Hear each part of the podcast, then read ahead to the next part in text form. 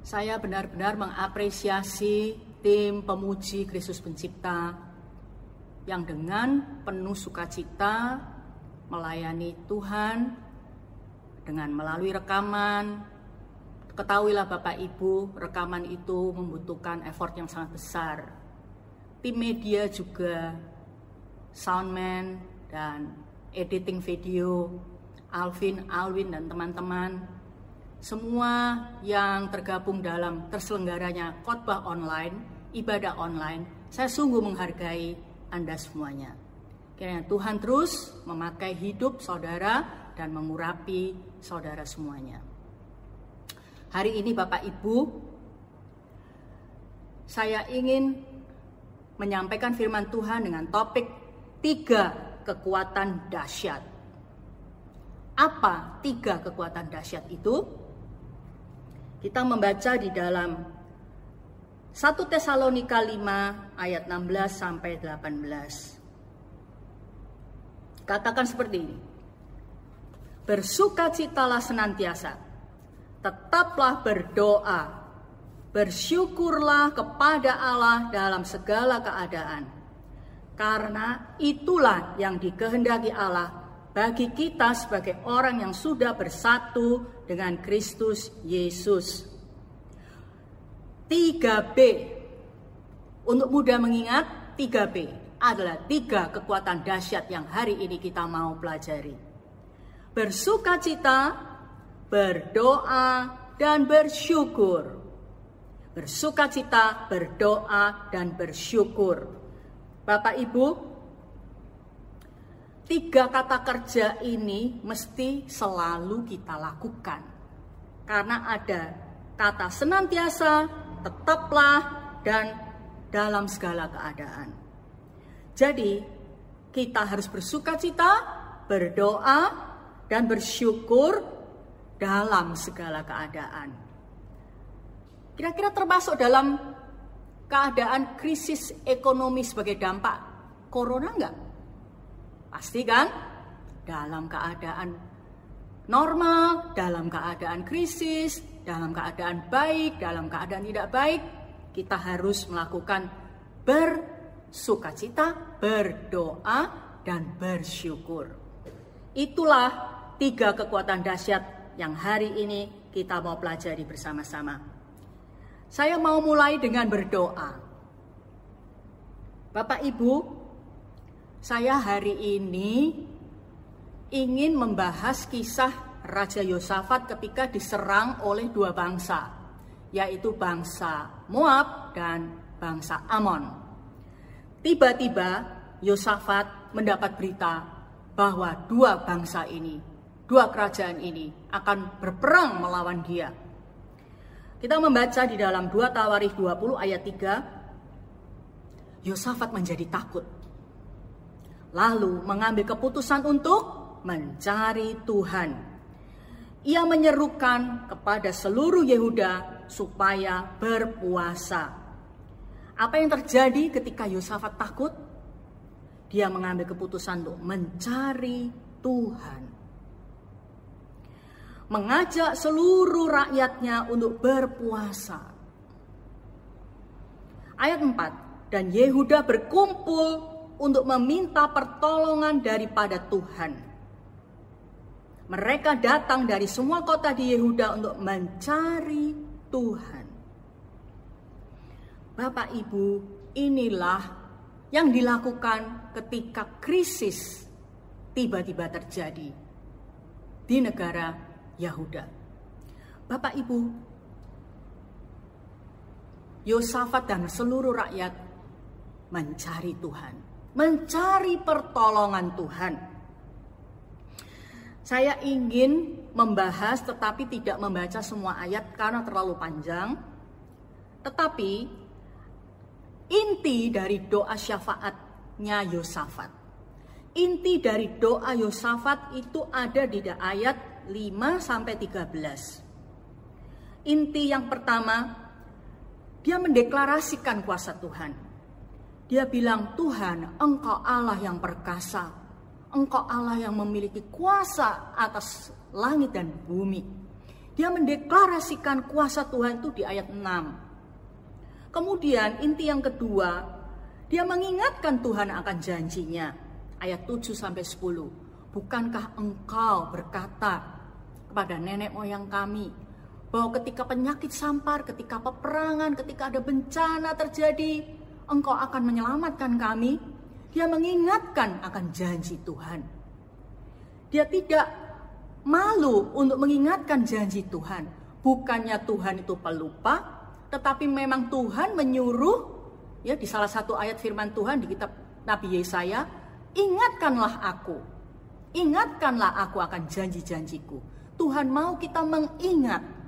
Karena kalau kita mengingat janji Tuhan, berarti kita itu penuh hati kita, pikiran kita dengan janji Tuhan.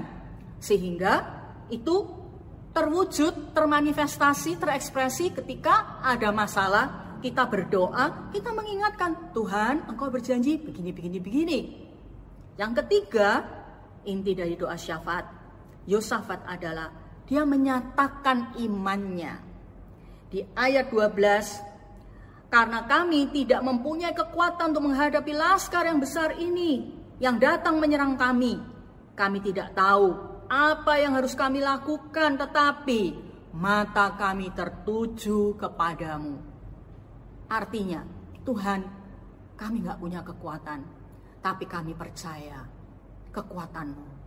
Ketika kami, mata kami tertuju kepadamu. Dia menyatakan imannya.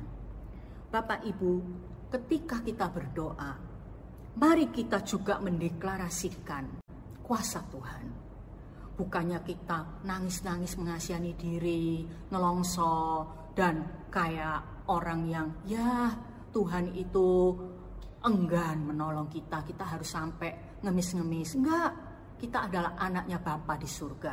Kita mendeklarasikan kuasa Tuhan. Kita mendeklarasikan janji-janji Tuhan. Kita eh, mendeklarasikan firman-firman Tuhan di dalam doa kita Tuhan, Engkau berjanji untuk memelihara aku. Tuhan, Engkau Allah yang berdaulat. Engkau Allah yang perkasa di atas segala kuasa di muka bumi ini.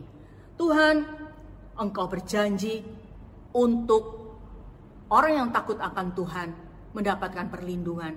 Orang yang takut akan Tuhan mendapatkan rezeki pada waktunya. Tuhan, aku percaya hal itu yang akan kau lakukan. Itulah isi doa kita seharusnya. Seperti inti doa dari Yosafat. Dan kita harus nyatakan iman kita.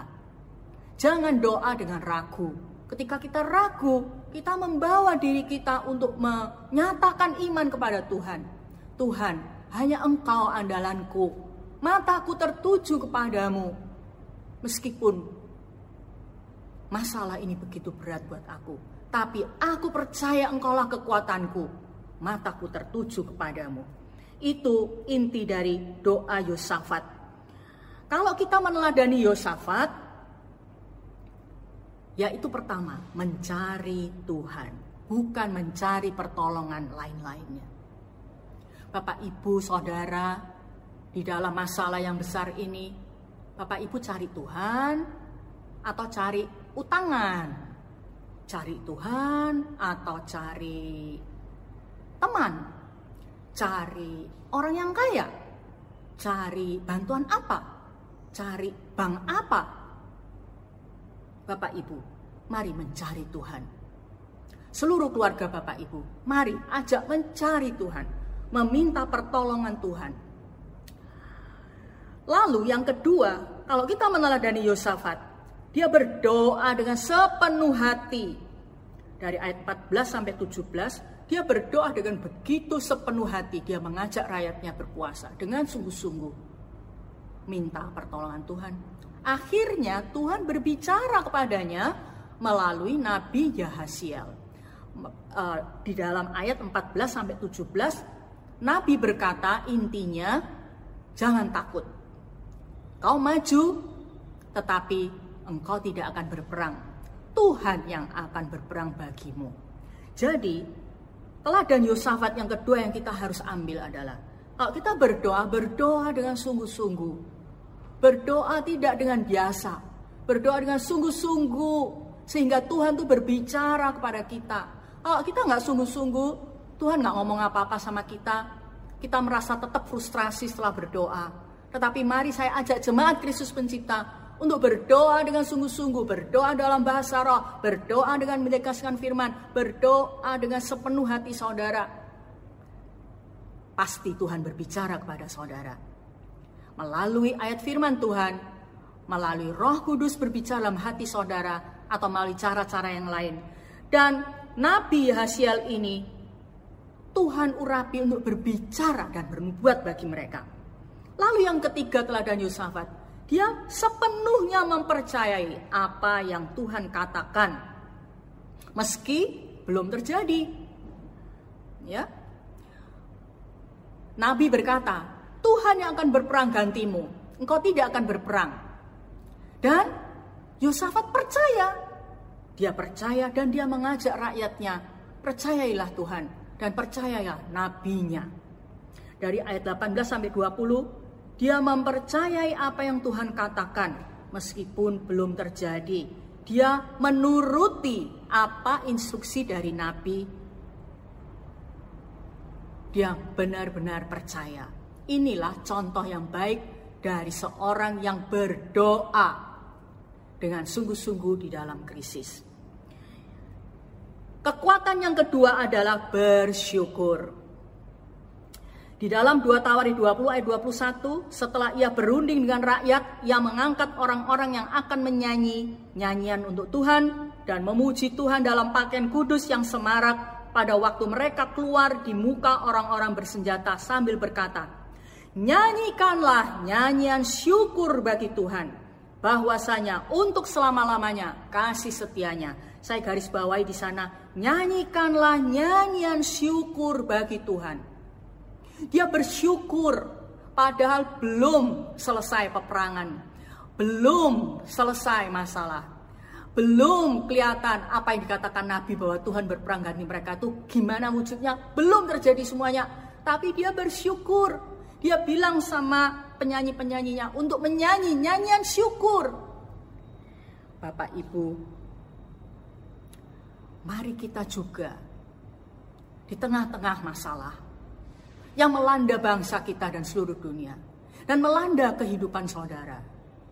Kita bersyukur. Kita memilih untuk bersyukur kepada Tuhan. Bukan mengeluh, bukan menggerutu, tapi bersyukur. Bapak Ibu, berkat sekecil apa pun, syukurilah. Ya. Berkat apa yang kecil sekalipun syukur Jangan hanya bersyukur ketika mendapat berkat yang besar, tetapi sekecil apa pun bersyukur. Penghasilan Bapak Ibu dicengklong 50%, 60%, 70%, tinggal 2 tinggal 30 atau 40%. Sehingga Bapak Ibu tidak bisa lagi hidup seperti normal. Tetapi Bapak Ibu bersyukur Tuhan aku bersyukur meskipun penghasilanku berkurang banyak, tapi aku masih punya penghasilan. Ada temanku yang satunya itu malah nggak punya penghasilan sama sekali karena di PHK. Bapak Ibu selalu ada alasan untuk bersyukur karena Tuhan selalu memberkati kita. Cuman kita kadang-kadang tidak menyadari karena berkatnya cuman kecil. Kalau dulu sebelum corona kita bisa makan tiga kali dengan tiga jenis lauk pauk yang berbeda. Sekarang karena kurang uangnya kita makan hanya satu kali, apa tiga kali dengan satu jenis lauk pauk. Apakah Bapak Ibu mengomel, menggerutu, atau bersyukur? Berkat sekecil apa pun, syukurilah lihatlah selalu keindahan yang besar di dalam hal-hal yang kecil. Tuhan, aku bersyukur aku tidak sakit corona. Tuhan, aku bersyukur aku masih sehat, bisa bekerja. Bapak Ibu, dalam hal-hal yang kecil yang setiap hari Bapak Ibu alami. belajar untuk melihat keindahan Tuhan yang besar di sana. Yosafat bersyukur, menyuruh penyanyi-penyanyinya nyanyi nyanyian syukur. Banyaklah menyanyi Bapak Ibu. Di tengah-tengah krisis ini, banyaklah memuji Tuhan dan bersyukur. Nyanyikanlah nyanyian-nyanyian syukur. Kekuatan yang ketiga adalah bersukacita.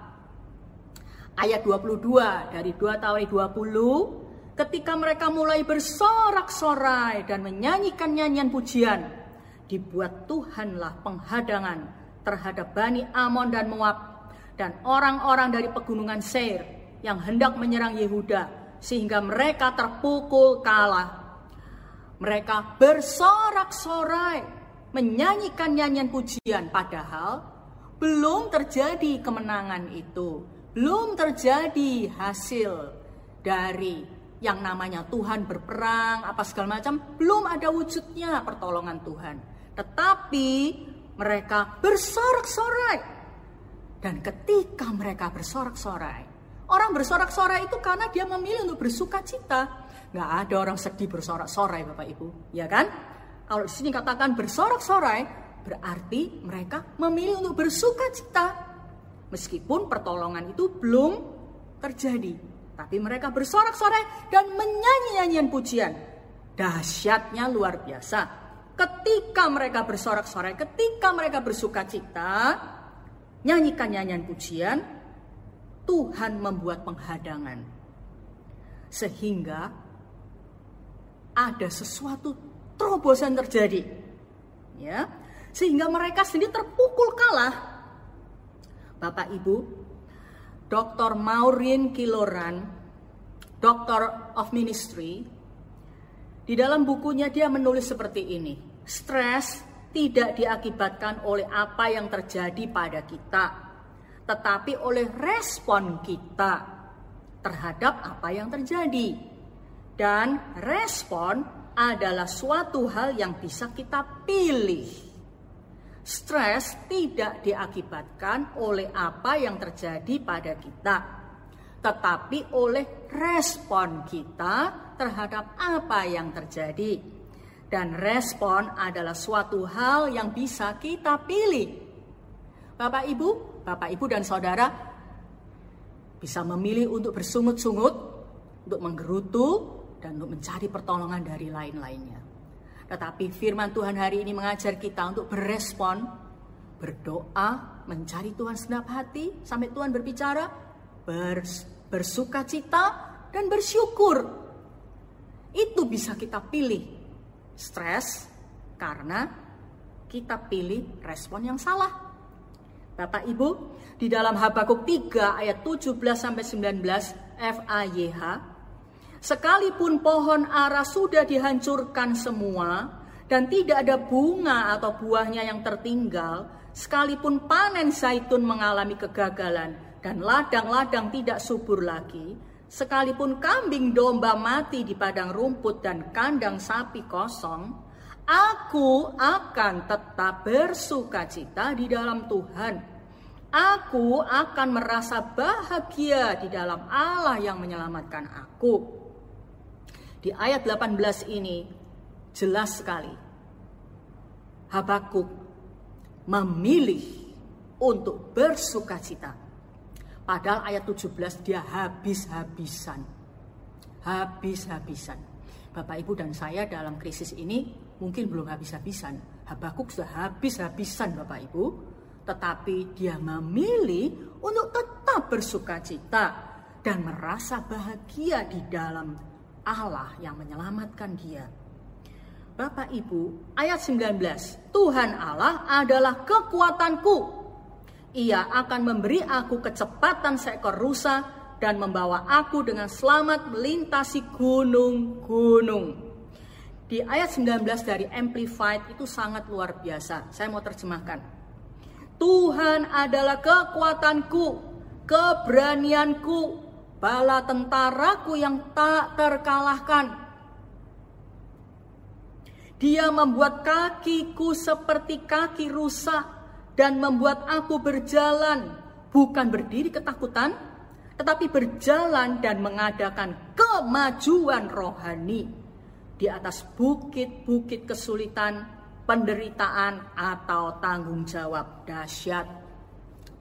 Habakuk bilang, habis-habisan, tapi aku memilih untuk bersuka cita dan merasa bahagia di dalam Allah yang menyelamatkan aku. Dia kekuatanku, dia keberanianku, dan dia bala tentaraku yang tak terkalahkan.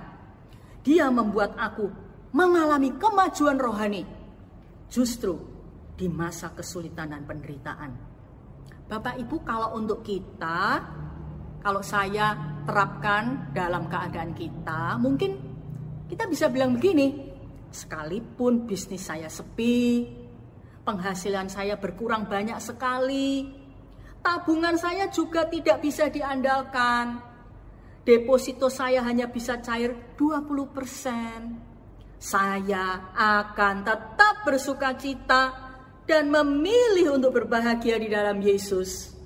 Karena dia adalah kekuatanku, keberanianku, bala tentaraku yang tak terkalahkan. Aku akan mengalami kemajuan rohani justru di masa-masa sulit ini. Jadi, kalau kita membaca ayat-ayat firman, kita masukkan hati kita, hidup kita ke sana, ke dalam ayat itu. Lalu kita terapkan, kita pikirkan, oh iya, Habakuk kayak gini, aku juga bisa. Ya, Bapak Ibu, sehingga ayat itu berbicara menjadi hidup bagi kita dan menjadi berkuasa untuk mengubah pikiran kita, mengubah hati kita. Hati yang kalut, hati yang penuh dengan kekhawatiran, hati yang merasa semuanya tidak pasti dan bingung. Tiba-tiba berubah karena kita menjadikan ayat-ayat itu ayat pribadi kita. Kita menaruh hidup kita, diri kita ke dalam ayat itu.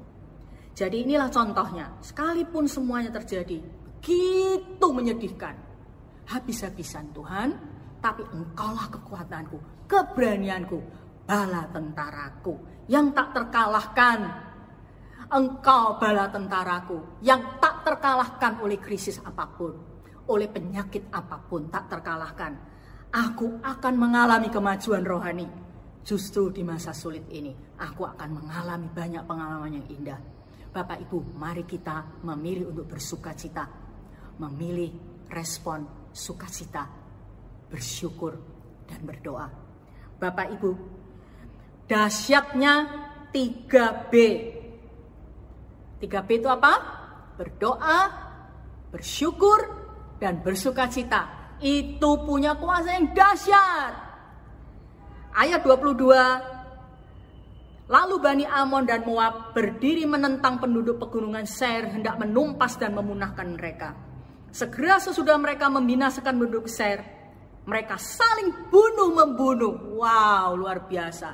Gimana? Maunya tuh membunuh Yosafat dan bangsa Yahuda, bangsa Israel. Gak taunya mereka saling bunuh membunuh sendiri. Bukankah itu suatu keajaiban? Bukankah itu suatu yang yang supranatural terjadi bagi anak-anak Tuhan, bagi kita anak-anak Bapa, anak-anak Raja? Sesuatu yang supranatural itu dengan mudah bisa terjadi kalau kita memilih untuk berespon benar. Bersuka cita, bersyukur, dan berdoa. Bapak Ibu, mereka saling bunuh-membunuh. Ketika orang Yehuda tiba di tempat peninjauan di padang gurun, mereka menengok ke tempat laskar itu. Tampaklah semua telah menjadi bangkai berhantaran di tanah. Tidak ada yang terluput. Ayat 25, lalu Yosafat dan orang-orangnya turun untuk menjarah barang-barang mereka. Mereka menemukan banyak ternak, harta milik, pakaian, dan barang-barang berharga. Yang mereka rampas itu lebih banyak daripada yang dapat dibawa Tiga hari lamanya mereka menjarah barang-barang itu karena begitu banyaknya. Pada hari keempat mereka berkumpul di lembah pujian. Di sanalah mereka memuji Tuhan. Dan itulah sebabnya orang menamakan tempat itu lembah pujian hingga sekarang. Lalu pulanglah sekalian orang Yehuda dan Yerusalem dengan Yosafat di depan. Mereka kembali ke Yerusalem dengan sukacita karena Tuhan telah membuat mereka bersuka cita karena kekalahan musuh mereka. Bapak, Ibu, Saudara, saya percaya ketika kita memilih untuk melakukan 3B, berdoa, bersyukur, dan bersuka cita seperti Habakuk, seperti Yosafat, dan rakyatnya. Menyanyikan nyanyian-nyanyian syukur, bersorak-sorai, menyanyikan nyanyian pujian, menyembah Tuhan, memilih untuk bersuka cita. Ada kekuatan yang luar biasa. Tuhan bersemayam, Tuhan bertahta di atas pujian syukur kita. Dan dia yang berperang ganti saudara dan saya. Dia yang berperang bagi bapak dan ibu saudara. Hebat bukan? Amon dan Moab yang tadinya sekongkelan bisa bunuh membunuh. Akhirnya rakyat Yehuda dan Yosafat tiga hari lamanya butuh untuk mengumpulkan harta milik ternak dan semua asetnya musuh. Apa yang kita bisa dapatkan dari kisah ini? Kalau kita bersyukur dan bersuka cita dan berdoa, itu tidak lalu begitu saja. Saya mau katakan sama Bapak Ibu, Tuhan akan melakukan perkara-perkara yang ajaib hal-hal yang supranatural yang tidak bisa masuk di akal, tidak bisa dianalisa dengan logika. Itu yang Tuhan kerjakan bagi saudara dan saya ketika kita melakukan 3B ini. Bersyukur dan bersuka cita, berdoa.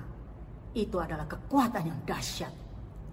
Bapak Ibu, saya mau dorong Bapak Ibu untuk melakukannya. Alami. Jangan menggerutu.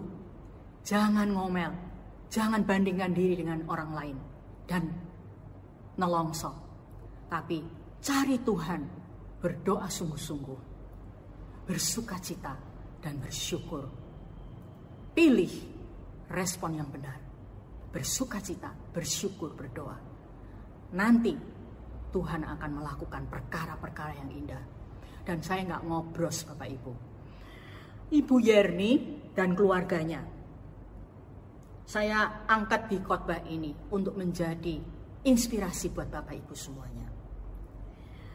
Ibu Yerni biasanya berjualan masakan dan masakannya selalu laris. Tapi karena dampak Covid sepi sehingga tidak bisa lagi jualan suami Ibu Yerni Pak Haryono. Kerjanya di rolling, jadi tidak setiap hari. Akibatnya penghasilan mereka merosot tajam. Tetapi Tuhan buka jalan. Mereka bisa buka jasa laundry. Ya. Kemudian sebenarnya ada bantuan sosial dari pemerintah yang selama ini mereka dapatkan tapi sudah empat bulan bantuannya nggak bisa cair. Karena kartunya tertelan. Dan kemudian sangat sulit sekali mengurus sehingga akhirnya mereka menyerah. Empat bulan nggak dapat bantuan dari pemerintah. Tapi luar biasanya mereka yang normalnya mereka ini gampang menggerutu ya gampang nelongso gampang mengomel kalau ada masalah tapi justru pada saat-saat yang sulit sekarang ini, yang sangat berat buat mereka, mereka memilih untuk bersyukur. Mereka memilih untuk bersyukur dan apa yang Tuhan lakukan? Tuhan beri mujizat. Pada hari Senin, saat Ibu Yerni menolong tetangganya ambilkan bantuan sosial dari pemerintah, lihat, dia sendiri nggak bisa dapat lagi bantuan sosial sudah empat bulan. Tapi Ibu Yerni menolong tetangganya yang mau mengambil bantuan dari pemerintah. Di dalam dia menolong dan berbuat baik untuk tetangganya, justru Tuhan menyediakan pertolongan. Lihat, Tuhan selalu bekerja secara supranatural. Apa yang nggak masuk akal, Tuhan kerjakan. Karena Tuhan itu Allah yang maha kuasa.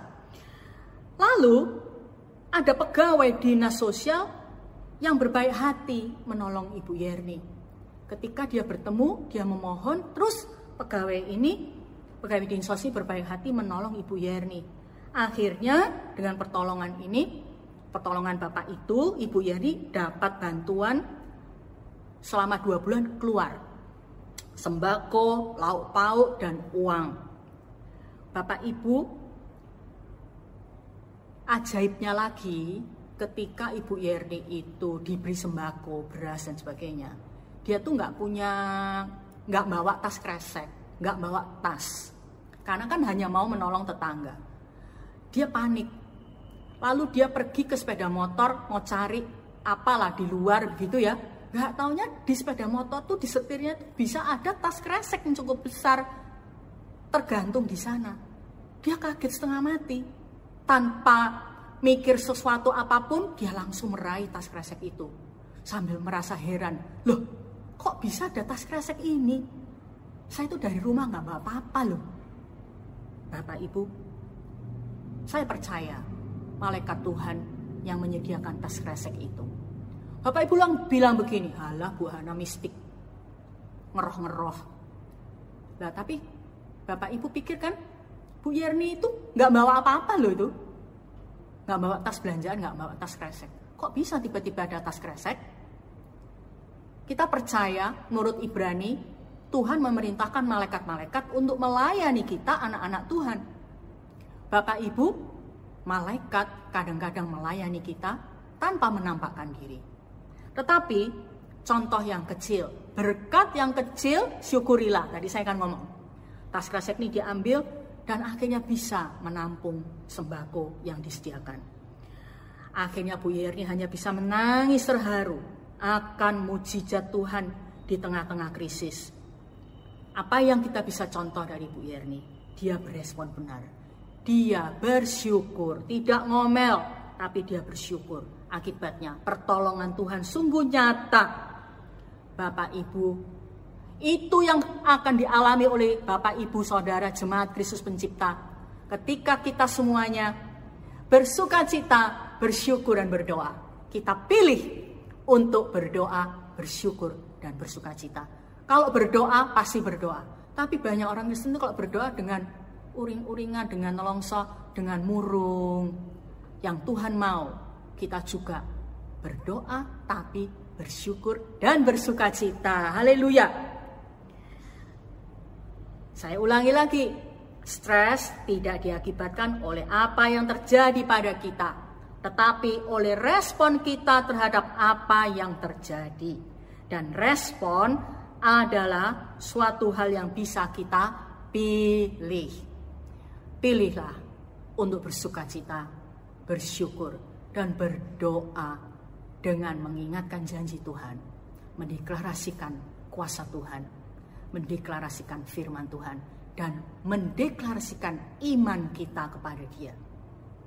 Bapak Ibu, sebentar lagi kita akan masuk dalam perjamuan kudus. Sebelumnya, saya ajak Bapak Ibu berdoa bersama saya. Bapa di surga, kami bersyukur karena engkau dengan mudah akan bisa menolong kami. Dengan mudah bisa melakukan hal-hal yang ajaib dan supranatural. Ketika kami bersuka cita, bersyukur dan berdoa dengan sungguh-sungguh. Ajarilah kami Tuhan untuk melakukan tiga hal ini. Roh Kudus, dari diri kami sendiri kami tidak mampu tapi dengan kekuatanmu, Roh Kudus, kami bisa memilih untuk meresponi segalanya dengan sukacita, dengan syukur, dengan berdoa. Terima kasih Bapa di surga. Sebentar lagi kami akan masuk dalam perjamuan kudus. Jamahlah mereka yang sakit, jamahlah mereka yang susah dan sedih, jamahlah kami yang hanya egois memikirkan diri kami sendiri. Tolong agar kami memiliki kasih dan berbuat baik pada sesama kami, meskipun kami sendiri dalam kesulitan. Tolong kami untuk percaya akan kuasa kesembuhanmu, dan tolong kami untuk bersuka cita. Terima kasih Bapak di surga. Dalam nama Yesus. Bapak Ibu, mari ambil roti atau biskuit yang Bapak Ibu sudah siapkan. Kita mau mengangkat dengan tangan kanan kita. Meskipun kita perjalanan kudus sendiri-sendiri di rumah, tapi iman kita kepada kuasa salib Yesus itu akan nyata. Karena itu, mari angkat roti ini bersama-sama di mana pun Anda berada. Dalam nama Yesus, kami bersyukur Bapa untuk mengutus Yesus turun ke dunia untuk menjelma menjadi manusia dan mati di kayu salib untuk kami dan bangkit pada hari ketiga. Kami adalah pemenang-pemenang itu yang akan mengalami kemenangan-kemenangan. Engkau yang berperang ganti kami Tuhan. Kami akan diam saja. Engkau berperang ganti kami. Karena itu kami mau deklarasikan kuasa salib Yesus. Bapak Bapak, aku mau berdoa buat mereka yang sakit di rumahnya. Tuhan menjamah dalam perjamuan kudus saat ini. Bilur-bilur Yesus menyembuhkan mereka yang sakit. Di dalam nama Yesus, bilur-bilur Yesus juga melindungi kami dari virus corona. Di dalam nama Yesus, jemaat Kristus mencipta dilindungi dari virus COVID-19. Bapak Ibu, roti yang kita pegang ini adalah persekutuan dengan tubuh Yesus Mari kita makan bersama-sama dengan mengatakan di dalam nama Yesus.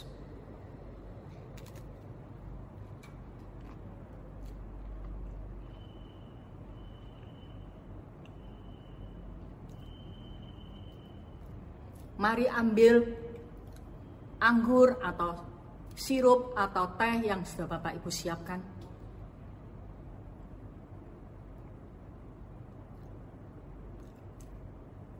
Baik, mari kita angkat bersama-sama. Ada kuasa di dalam darah Yesus. Ada kuasa di dalam bersekutu dengan darah Yesus. Bapak Ibu, kita diselubungi oleh kuasa Tuhan. Kita ditolong. Keajaiban-keajaibannya terjadi. Kita mampu mengalahkan sifat-sifat kedagingan kita. Menggerutu, takut, egois, kita mampu sifat-sifat manusia lama kita yang lain karena kuasa Tuhan melindungi dan memampukan kita. Bapa di surga, terima kasih untuk darah Yesus yang berkuasa. Yang menjadikan kami, melayakkan kami menjadi anak Allah. Terima kasih Bapa untuk darah Yesus. Bapak Ibu, sirup anggur atau teh ini adalah persekutuan dengan darah Yesus. Mari kita, kita minum bersama-sama dengan mengatakan di dalam nama Yesus.